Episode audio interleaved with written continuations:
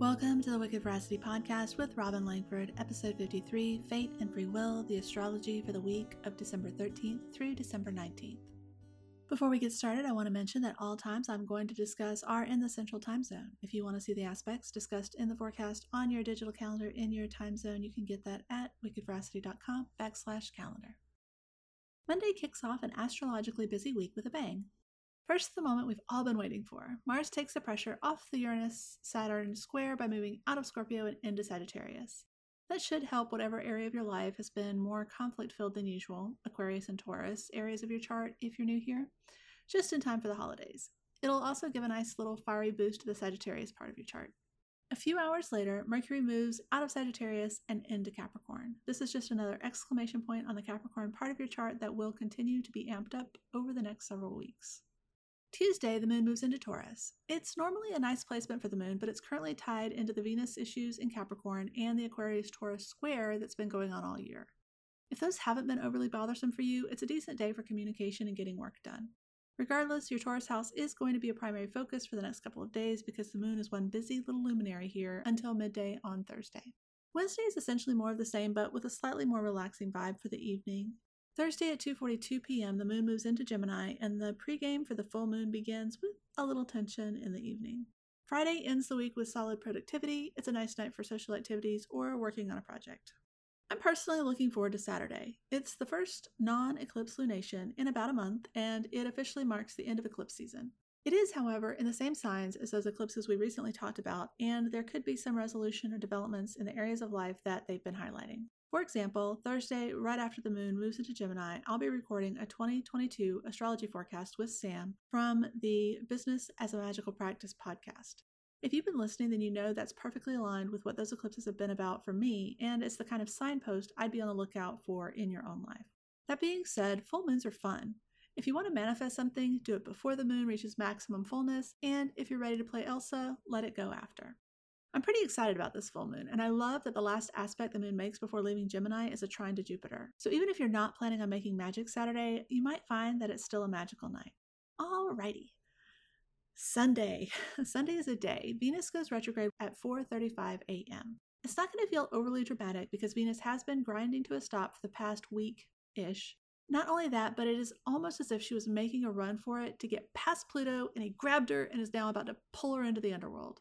That's actually pretty similar to the mythology associated with Venus retrogrades in the ancient past, but this time Pluto is literally in the sky doing the grabbing and throwing, and I'm not sure how I feel about it, to be honest. I'm going to do a quick breakdown of what this retrograde will likely be asking you to review and refine and clean up before Venus moves into Aquarius in March.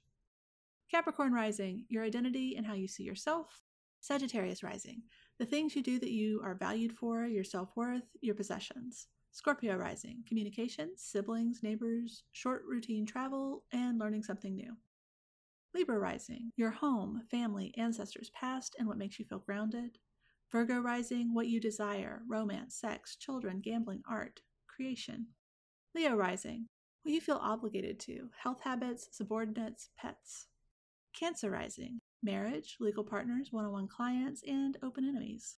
Gemini rising, other people's money, death, surgery, inheritance, taxes, debt.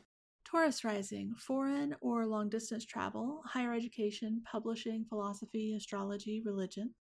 Aries rising, career, what is public, your personal authority or someone with authority over you. Pisces rising, hopes, dreams, long-term plans, network, social media, and the things that support you.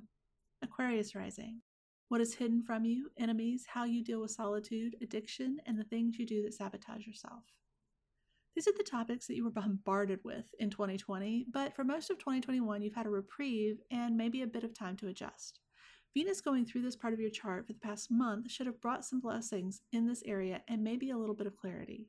This Venus retrograde is an opportunity to review what you've learned and decide what you need to do to make this part of your life stronger and better than it was before the Capricorn Mafia decided to launch an attack on it. For perspective, on this day in 2019, you had Jupiter, the South Node, Saturn, Pluto, and Venus all piled up in Capricorn.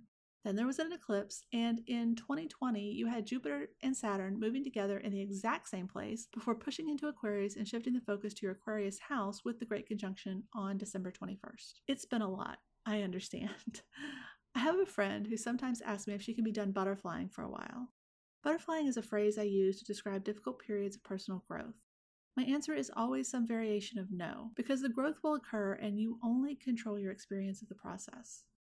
What I love about fate and destiny and astrology and all of the matrix things is that it can make it very clear what area of life you're supposed to be butterflying in. This retrograde period is about your Capricorn house, but it's also about love and relationships.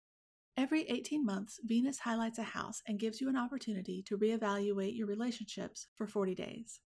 If you're new to tracking astrological cycles, the last retrograde was in Gemini in May and June of 2020. That time period and sign should sound familiar because it's around the time the Gemini-Sagittarius eclipses started. If you'd like more information on how it's relevant to your life specifically, you can sign up for a consultation at wickedveracity.com/astrology-consultation. If you're feeling frisky, hit me up on Instagram where I'm wicked.veracity and let me know how the astrology of the week played out for you. Until next time, my wish for you is an empowering visit to the underworld.